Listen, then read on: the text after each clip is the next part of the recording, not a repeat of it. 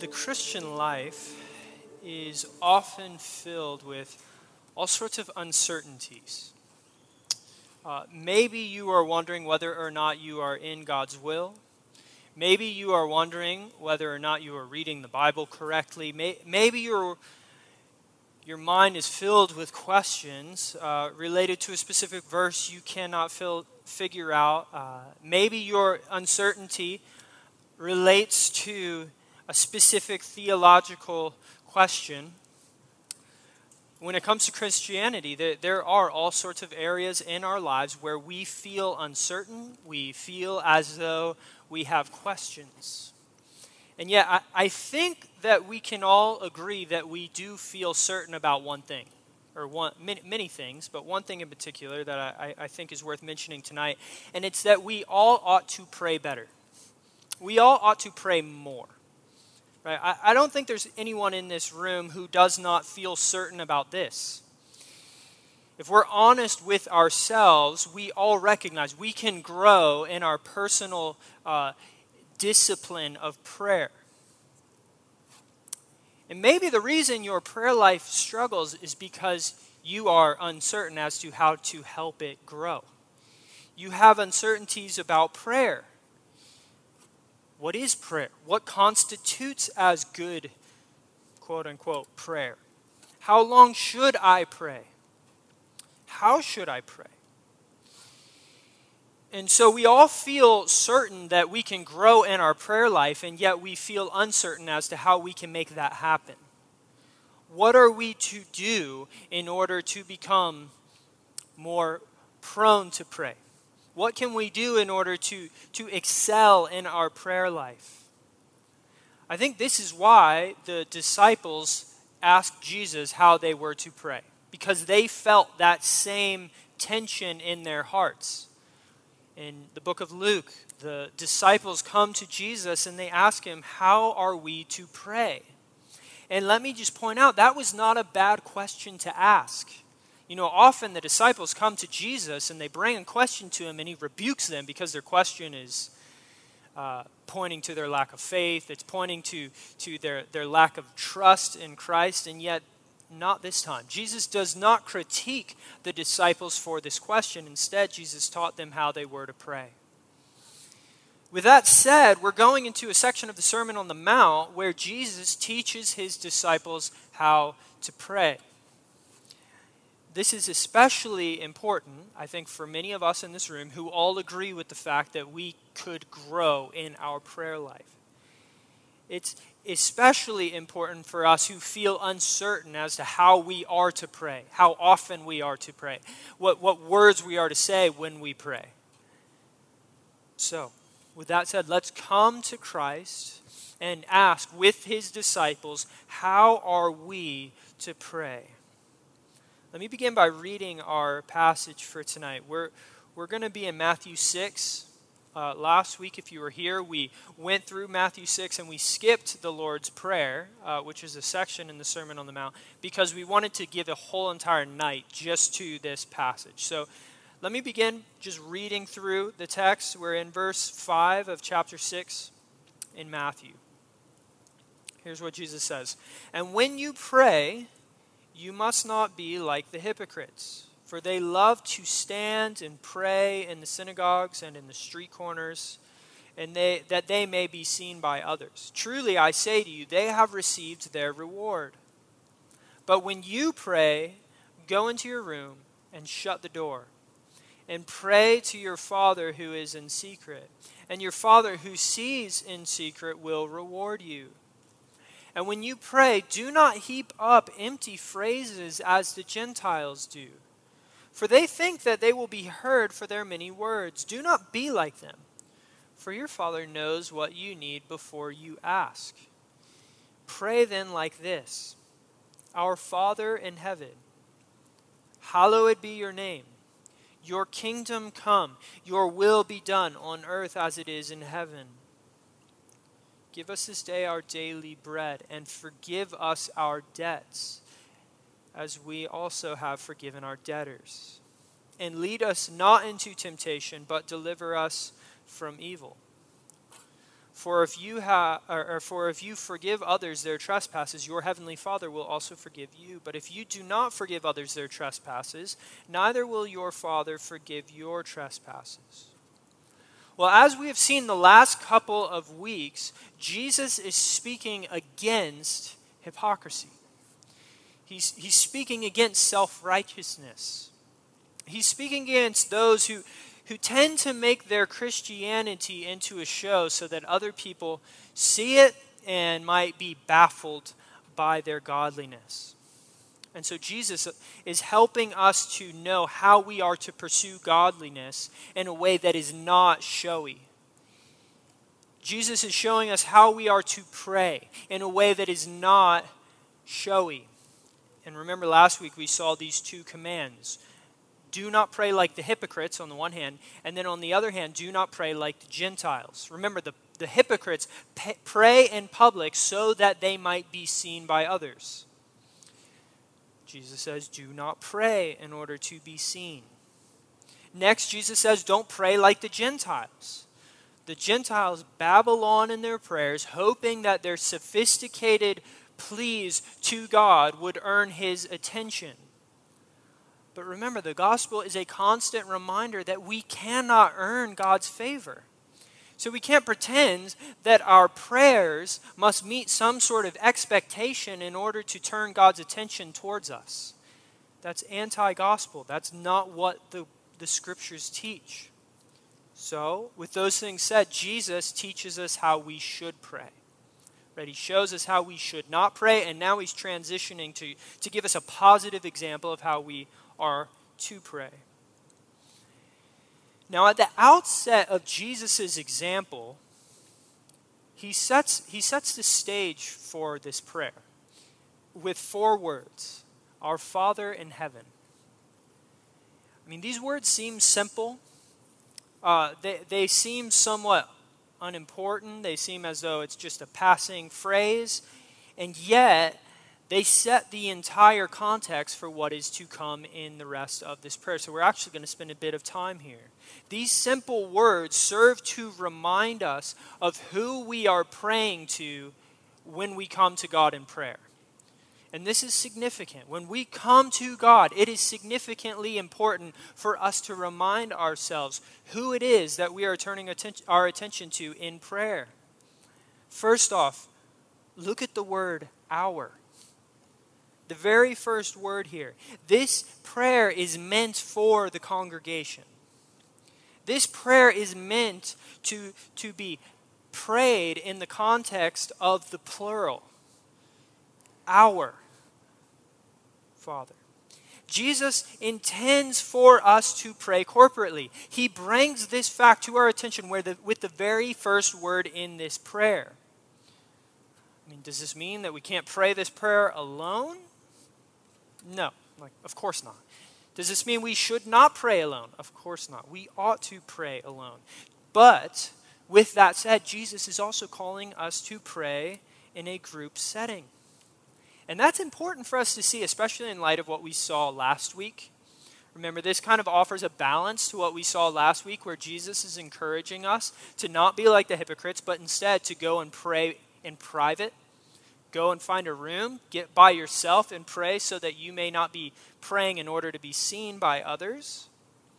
And so this, this is a warning uh, that Jesus is giving us, in a sense, that's guarding us against that temptation to allow the pendulum to swing too far in the other direction. Right? We might hear Jesus' words, don't pray in order to be seen, and take that too far and then begin to pray only in private. So we ought to be careful of our motives when we pray in public, but that does not exclude the fact that we ought to be praying in public. We should pursue praying in community. I, I think that's why our, our prayer uh, meeting here on Tuesday nights before we start is so valuable. It's an opportunity for us to come together before our evening and pray for this community in community.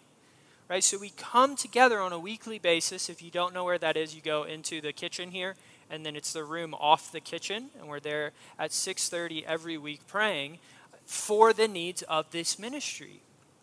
So let me add here, there are a couple of significant benefits to praying in public. You can learn.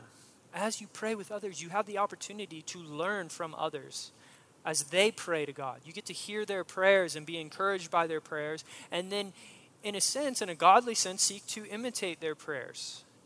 You can also, by praying in community, learn abra- about the prayer needs of that community. Right? When you begin to pray with others, you begin to, to hear and, and come in touch with, with different uh, prayer requests going on in that congregation.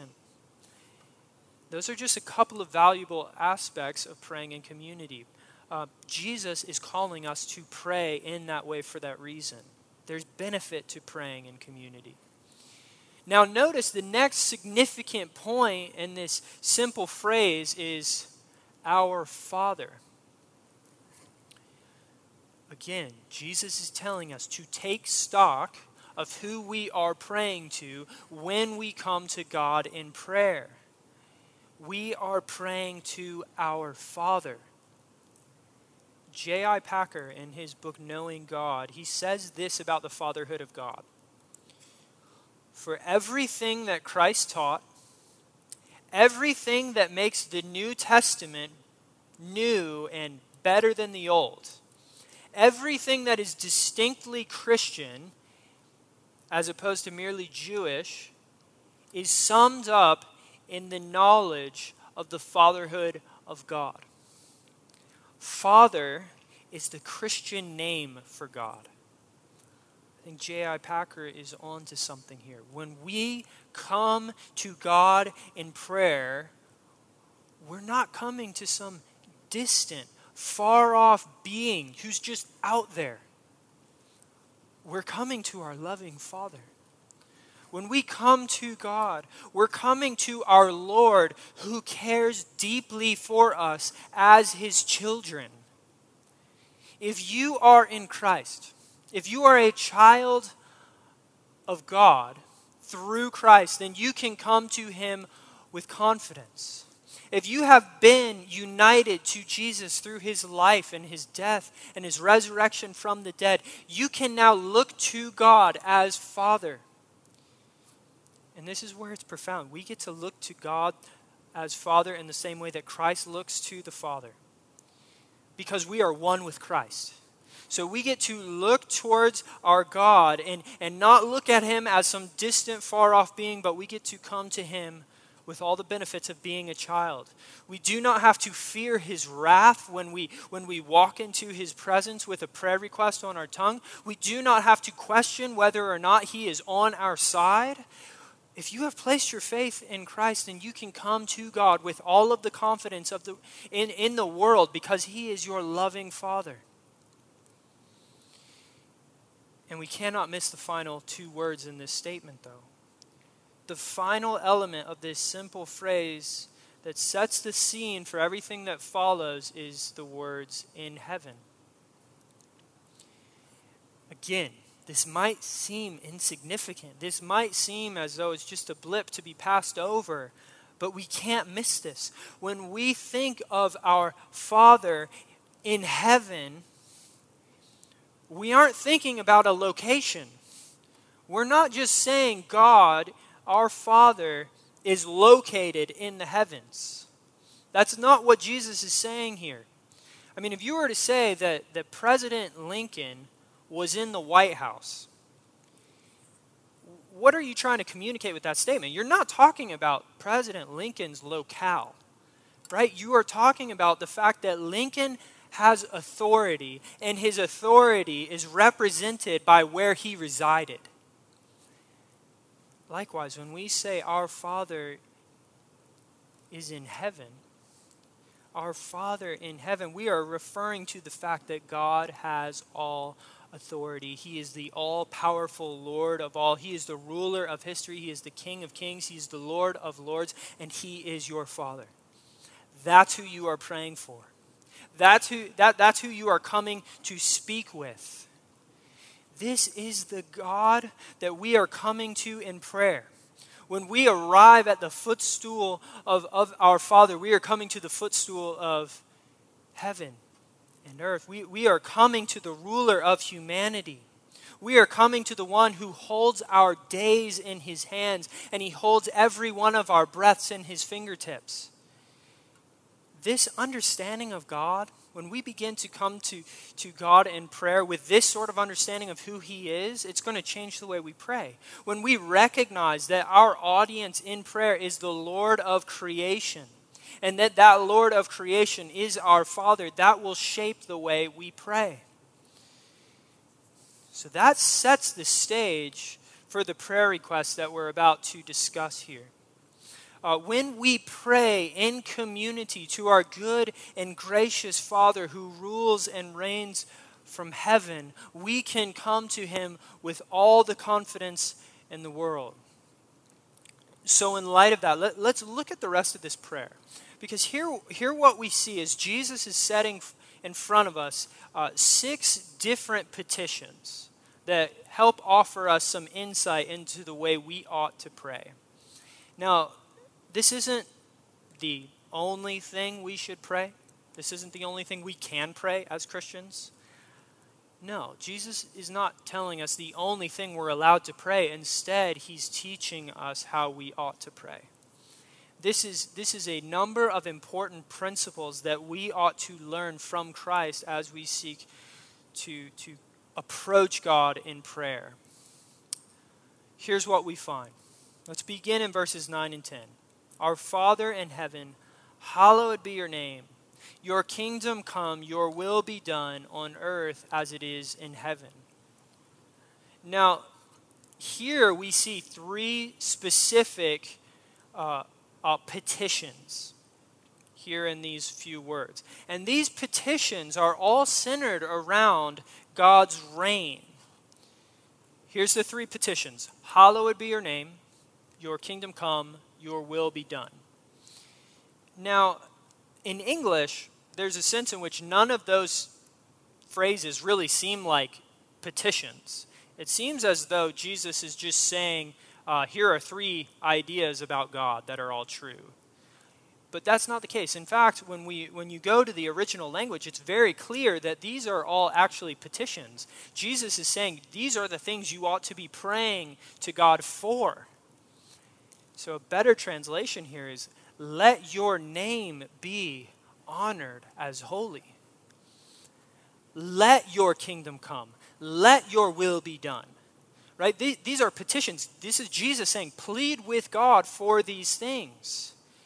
We need to, to recognize that we need God's name to be recognized as holy throughout the earth.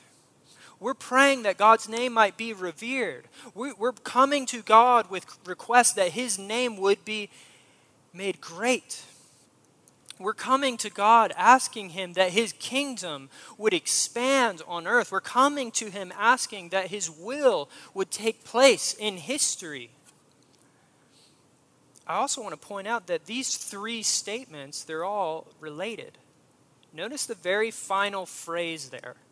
On earth as it is in heaven.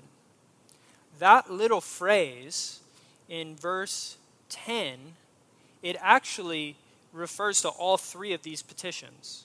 Let your name be recognized as holy in earth as it is in heaven. Let your kingdom come on earth as it is in heaven. Let your will be done on earth as it is in heaven. The prayer here is that God's name would be made holy, that his kingdom would come, that his will would be done, and that all of these things would happen on the earth in the same way that they are taking place in the heavenly realm. Jesus is saying that we ought to pray that God's reign would be realized and recognized on earth, in history, in time, and in space. So let's look at these different petitions. First, he says, let your name be recognized as holy. So let us pray that, that God's name would be honored. Let's pray that on earth, God's name would be seen as holy. Because our God is a holy God. He is a God of distinction. He is not like us. He is above us. He is entirely separate from us. And yet God is willing to make himself known to us. He is willing to step into our midst, even though he is entirely above and beyond us. So we pray that God's holiness would be recognized and understood throughout the world. We are praying that more and more people throughout the nations would come to recognize that our God is holy. We're praying that they would recognize him for who he truly is. We're praying that God's holiness would be recognized and understood in the church. Remember, the church is meant to reflect God. Last week we, we spoke about this, that, that one, one de- detractor that, that many people see in the church that they do not like, that they that, that, that detracts them from God is, is the hypocrisy of the church. And so we're praying that God would rid hypocrisy from our midst so that we might represent God for who he is. You know, one way for the, the world to recognize the holiness of God is through the testimony and example of the church. And so we pray that God would sanctify us. We pray that God would make us holy so that we might be able to portray God's God's glory and his holiness and his purity in the midst of a watching world. You know, when we are plagued by heinous sin in our midst, it hinders the church from representing the holiness of Christ. It hinders us from portraying God's name as holy. And so we ought to be pleading with God and praying with God that he would rid us of our heinous sin. We pray that he would make us holy so that his name might be known throughout the world. We're praying for the church so that the church could function as a mechanism to display who God is. Next, we pray that God's kingdom would come, that his kingdom would come and expand on earth. God rules and he reigns from heaven. I think we can all agree on that. God is the king of eternity. His dominion is everlasting. And therefore, we pray that God's eternal reign, his eternal kingdom, would begin to spread throughout the world. You know, this is a problem for humanity, though, because we as people, we have this nasty little habit of seeking to make our kingdoms great. That's what we want. We want to make our kingdom known. We want to make our kingdom famous. We want to make our name great. We want nothing more than to expand our own little dominions. Right? It's Salesforce building the tallest structure in San Francisco just to communicate how powerful and successful this company is. It's Facebook boasting on a regular basis. We have two billion users. It's Muhammad Ali shouting at the top of his lungs, "I'm the greatest of all time." We all do this. We all boast. We all seek to make our kingdom and our dominion known. We boast about our G P A. We boast about our records. We boast about our accomplishments. We boast about our social media reach. We boast about our followers. We celebrate all the likes that we have. We make sure that that. Our work outshines our fellow employees so that we get the promotion. We make sure to downplay other people's achievements to make ours seem all the better. I mean, that's what one-up storytelling is all about, right? It's all about downplaying the person standing next to you and making your story all the better. You think that's a good story? Let me tell you my story. Let me show you how I am the hero of all of my stories. Let me spread my kingdom. Let me spread my domain. And so God is calling us to pray with urgency that his kingdom would expand in our hearts and throughout the world. You know, in order for God's kingdom to expand, our individual kingdoms must decrease. Right? What John the Baptist said was true. I must decrease so that he must increase. You remember that when G- John the Baptist said that?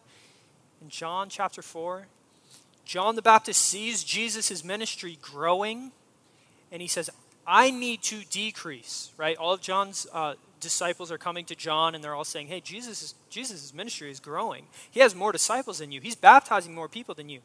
John the Baptist says, praise God. Perfect. That's the plan. My kingdom needs to decrease, his needs to increase. My name needs to decrease, his needs to increase. That ought to be the shout and the cry of our hearts. We need to pray that we would no longer live to expand our little kingdoms. We need to pray that the church would have this mindset, that the church would have the mindset to expand God's kingdom, not its own. That's because you cannot have it both ways. You cannot simultaneously advance God's kingdom while trying to advance your own. You can't do both. Just this morning, I, I, I was reflecting on my own life as I'm as I'm thinking through these things, and I'm I'm just thinking through all of my my friends from high school, friends I grew up with, and and I'm reflecting on the fact that so many of them have very little respect for me nowadays. And that's hard for me, right? It's hard for me. They see the way I live and they go, okay, you're just weird, right? And and for me, that is a difficult thing to, to bear. I do not like being viewed as the weirdo who's a Christian and who's now a pastor. Like, I, I don't like that. I just got back from Florida, and every time I go home, I, it's just a reminder that, yeah, my friends and some of my family members, they're just like, oh, yeah, jo- yeah, you're kind of weird now. Who likes that? Who likes that? In order for God's kingdom to be advanced, your kingdom needs to be brought to shambles. There are days when I would rather not be the strange neighbor on the street who's working at a church, right? There are days when I would rather my kingdom grow. I would rather not be the weirdo. I would rather allow my kingdom to, to be made known. I'd rather that happen than God's kingdom to grow. And so what I need to do, and what I would bet many of you need to do with me, is pray and plead that God would allow us to, to throw aside our desires for our little kingdoms and allow his to reign. We want to allow God's kingdom to expand. And in order for that to happen, we have to sacrifice our own reputations and our own kingdoms. It's the only way this is going to work. You can't have it both ways. So let's pray to God that we would be willing to do this. Let's pray that God would rid us of our timid spirits and make us bold in order to preach the message of Jesus, no matter how weird it makes us sound. Right? Let's be willing to go into the midst of others and proclaim Christ, even if it makes us look like the strange you know, oddity of the neighborhood. Let's be willing to do that. Let's be willing to proclaim the message of Christ to a hostile world, even if it means our own personal kingdoms suffer. The next thing we see here is that we ought to pray that God's will would be done. And this is similar to what we just saw. This again is a shot at our pride and our desires. We have to recognize that God is the author of life. He is the author of history. What he says stands. His will will excel. His plans will succeed. And that means that we must pray that God would humble our hearts so that we might submit under God's will. But we don't want that. This is where we need to do soul searching. In what ways are, are you seeking to resist the will of God? Where do you know God's will and you are seeking to resist it? What areas of your life do you notice that happening within your own heart? Are there any areas of your life where you're actively rebelling against what you know to be the will of God? And this takes honesty. It takes us being honest with our own hearts, with our own selves. This morning I found myself mad because I walked into the garage. No kidding. I dropped an apple and it rolled under the car. And I was like legitimately mad, right? I was legitimately mad. The apple rolled under the car. Why? Why, why does that happen? I mean, it's a silly example, but my attitude changed in that moment because what happened did not fit into my plan for the morning. I wanted to walk into the garage and just have an easy stroll through the garage into my car. And instead, my plan was thwarted. And thirty seconds of my morning just went out the window. I had to lean over, pick up the apple, and go to the go back inside and wash it off. You know, huge deal, right? I mean, that just shows how fickle our hearts are. We want our will. We want our will to be done. And if anything comes in in the way of that, even a thirty-second detour back into the house and over into the sink, I mean, that, that will upend our morning. We don't want our wills to be thwarted. Let's be honest with ourselves.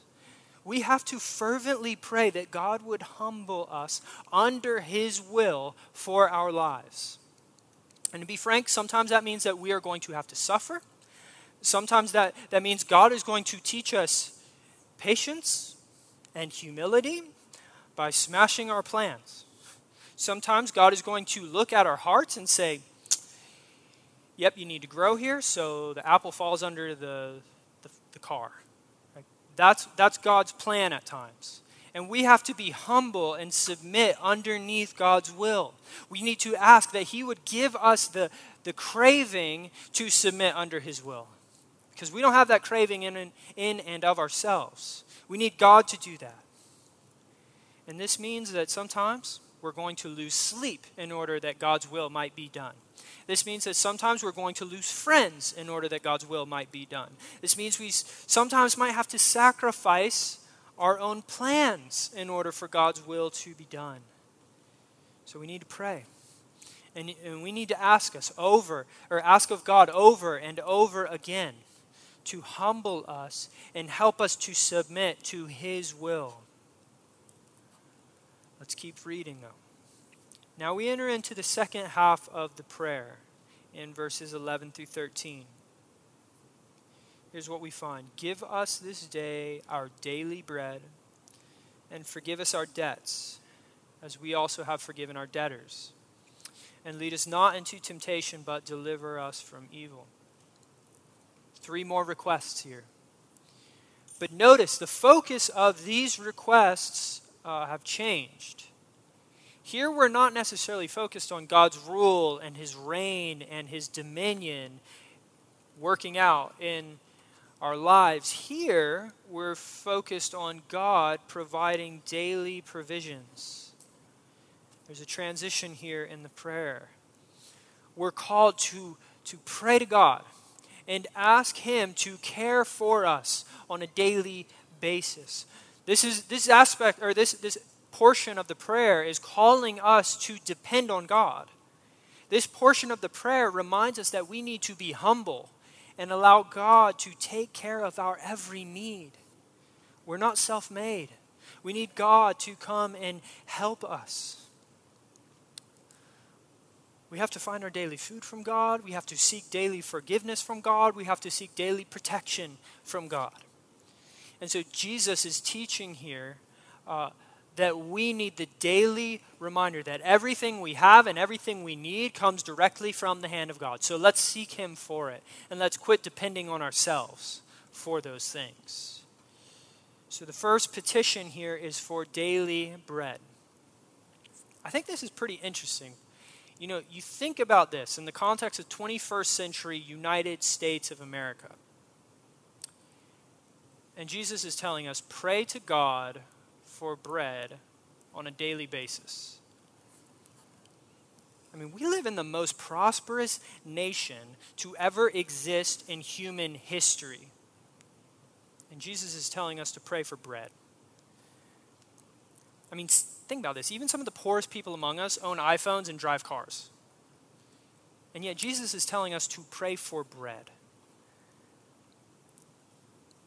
We, we have the ability to work jobs here where we never even break a sweat. Like we, we sit in an air-conditioned room, we work on a computer, and we make a lot of money doing it. We're in a culture full of self-sufficient, self-made men and women.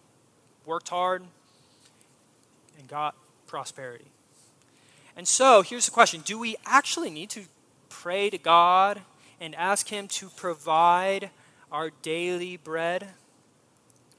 Do we need to look to God and ask him for our daily sustenance? I, I mean, seriously, it's like, Jesus, have you ever heard of DoorDash? I got this thing. It's like an app. I just hit my hit my thumb on the screen and food just comes to me. I go on this other app over here and I, I can literally get someone to deliver my groceries for the week from my phone. I don't even have to walk outside my door. I got food taken care of, God. Right? I, I don't need you for that. I need you to help me with bigger things.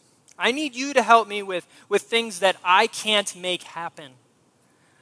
I, I need you to help me with the things that are outside of my control. I, I got the food. I, I got the clothing. I can pay for gas.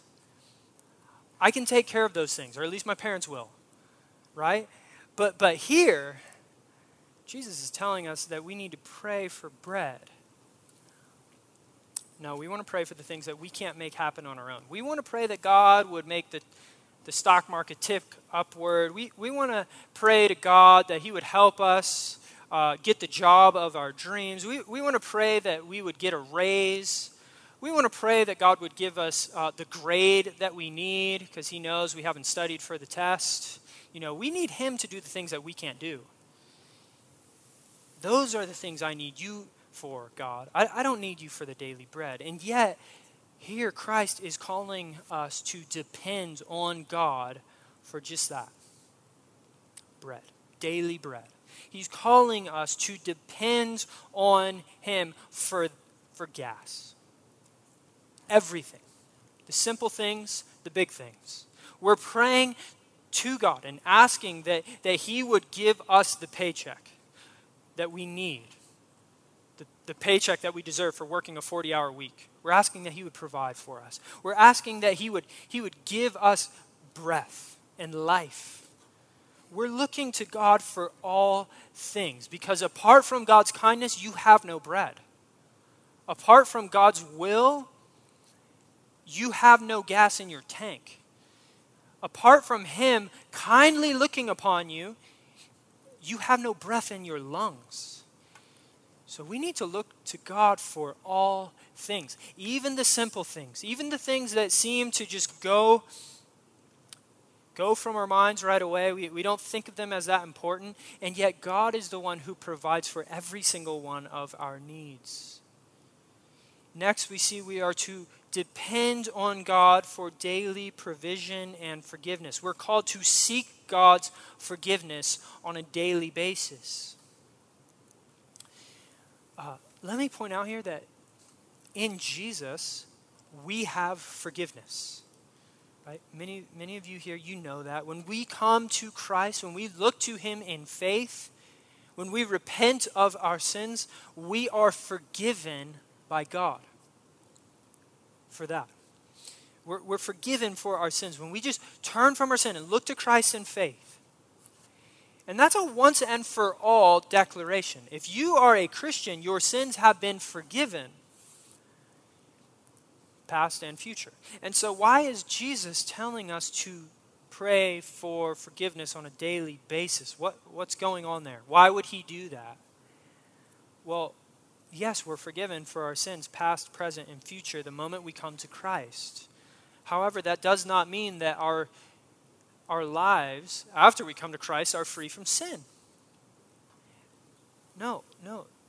This is actually one way that God is calling us to grow, is to repent on a daily basis. When we come to God and seek forgiveness from God, that actually gives us an opportunity to, to come out of our sin on a daily basis because we as Christians constantly live with sin in our hearts. And so God has actually given us a provision by calling us to seek him in forgiveness. And as we come and seek him in forgiveness and we're reminded of our sin, then we can come to him and ask him for strength to overcome our sin. Right? Seeking God in forgiveness is something that Jesus has placed uh, there for us in order that we might grow. Now, we have to also notice here that this petition keeps going. There are two parts of this petition. Jesus first calls us to ask for forgiveness, but then he asks us to forgive others. Like, as we're praying, we ask for forgiveness as we forgive others. So here we need to we need to read carefully. I think in essence, what Jesus is saying is that when we come to God and we ask for forgiveness, we also ought to be doing a heart diagnosis on ourselves and asking for God to give us the ability and the strength to forgive those in our lives who have wronged us. As you come to God and ask for forgiveness, you are being reminded that you are to resemble God's heart by showing the same kindness to other people through forgiving them. And when you are reminded of that while you are praying, you can ask for God's help in order to make that happen. Right? We come to God asking for help so that we might have the, the same heart as God, so that we might forgive others, because we want to imitate what God is doing for us. And let's be honest about this. Forgiving others is not easy. If you've been wronged by someone in a significant way, in a deep way, you realize that forgiving others is not something that comes naturally. It's not something that comes simply. And so Jesus is, is calling us to something that is, is difficult. I think Jesus' point here is that your willingness to forgive others is actually a window into your understanding of the gospel. Your willingness to forgive others actually portrays something about your own understanding of God's forgiveness towards you. That's what Jesus is getting at. And, and we actually see that in verses fourteen and fifteen. This, this section is actually related to the Lord's Prayer. Um, here's what he says, verse fourteen. For if you forgive others their trespasses, your heavenly Father will also forgive you. Verse fifteen, but if you do not forgive others their trespasses, neither will your Father forgive your trespasses. I think this can seem like a very odd verse, right? You might read that and be kind of, kind of confused at first, thinking, wait a second, so is God's forgiveness of me dependent on my forgiveness of others? I don't think that's really what Jesus is getting at. I think Jesus is essentially saying that if you are not willing to forgive others, then you simply do not understand the gospel. I think that's what Jesus is getting at here. If you want to, to show your understanding of the gospel, forgive other people because you have been forgiven by God. You know, in order to understand forgiveness, we first off, we need to understand the depth of God's forgiveness towards us. We want to understand what it, what it means to forgive someone else. We need to start by looking at what God has done for us. In order to understand the depth of our forgiveness from God, we need to first off understand the depth of our offense towards God. That's, that's the reality here. If we think that God is going to forgive us, first off, we need to just understand, what have we done to offend him that causes us to need forgiveness in the first place? The more you understand how deeply you have offended God with your sin, the more you can come to understand forgiveness. The more you understand how deeply you have affected God with your sin, the more you can then come to understand what he has done to you by forgiving you. As we already saw earlier in this, in this prayer, our God is holy. He is remarkably different from us. He is remarkably perfect. And any time you sin against him, you are in essence attempting to defame him. In essence, you are offending the most important individual in existence. But not only that, through your sin, you're actually offering an, an offense to the one individual in all of history who is unworthy of any offense. Right? God, in his perfection, does not deserve your offenses towards him. And every time you offer an offense towards him, you are portraying your lack of concern for who he really is. You get that? His perfection makes him inexplicably undeserving of our defenses, of our offenses, sorry. And yet through Christ, God forgives. And so we need to understand that if we're going to then show God's forgiveness towards other people. And God knows what it's like to be in a situation where, where you are unjustly receiving offense after offense after offense. Maybe you have been unjustly offended. Maybe you have been uh, on the receiving end of some sort of heinous uh, sin. Maybe, maybe that's your situation. And here's what you need to begin recognizing is that Christ is right there with you. I don't intend to downplay your hurt. Instead, I want to point you to the fact that there is someone who knows your hurt all too well. There is someone who is right there with you in the battle. Jesus is in the trenches with you. He has been hurt beyond our understanding, crucified by his own people, killed by his own creation, put to death by the people he came to save. He's where he, he's been there. He knows what you're going through. He knows the depth of your pain. And he is patient and he is kind and he is willing to help you through that. He's willing to help you forgive even when it feels impossible. He is willing to, to help you by giving you the strength when you feel as though you have no strength to offer any sort of forgiveness. Recognize you can't do this on your own, and so you have to turn your attention away from yourself to Christ because he is able to give you the strength you need. And that's a, that lesson right there that we can't look to ourselves. We have to look outside of ourselves. We have to look for, to Christ for strength. That lesson is is essential for us to understand as we come to the final portion of this prayer. Here Jesus says that we can't do it our, on our own. We we we cannot we cannot resist temptation. We cannot resist the evil one without God's help. And so we need to come to God, pleading with him for help in our fight against temptation and in our fight against the evil one. Because when it comes to temptation, I'm sure there are some of you in this room who feel as though you are helpless in your fight against your temptations. There are probably times when you feel like you are completely incapable of fighting for holiness. In that moment, you flee to God because he is, he's saying here, pray to me, ask me.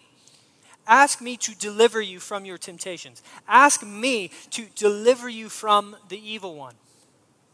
We have a good and kind God who grants precious gifts to his children. He is our Father and he is willing to offer help. He is willing to offer you the help you need when you feel incapable of fighting for holiness. So we look to Jesus. We look to God for help. He will not abandon you to your temptation. He will not abandon you to the schemes of the devil. He will give you help in your fight against sin. So ask him. Let, let me be somewhat vulnerable here. Um, Sometimes, uh, I'll, I'll just talk through some things I've struggled with. I, I have struggled throughout my walk uh, as a Christian with spiritual doubt. Uh, for me, this is significant. This is a significant struggle uh, that I've had in my life. Um, it, it's legit, like struggling with understanding whether God actually exists. These are these are thoughts that come through my mind that I have to battle. Uh, I, I'll I'll doubt Christianity at times in its entirety, and I have to fight against that. Uh, that's something that I have to, to wage war against in my heart. It's something that has been going on for a long time. It's a battle.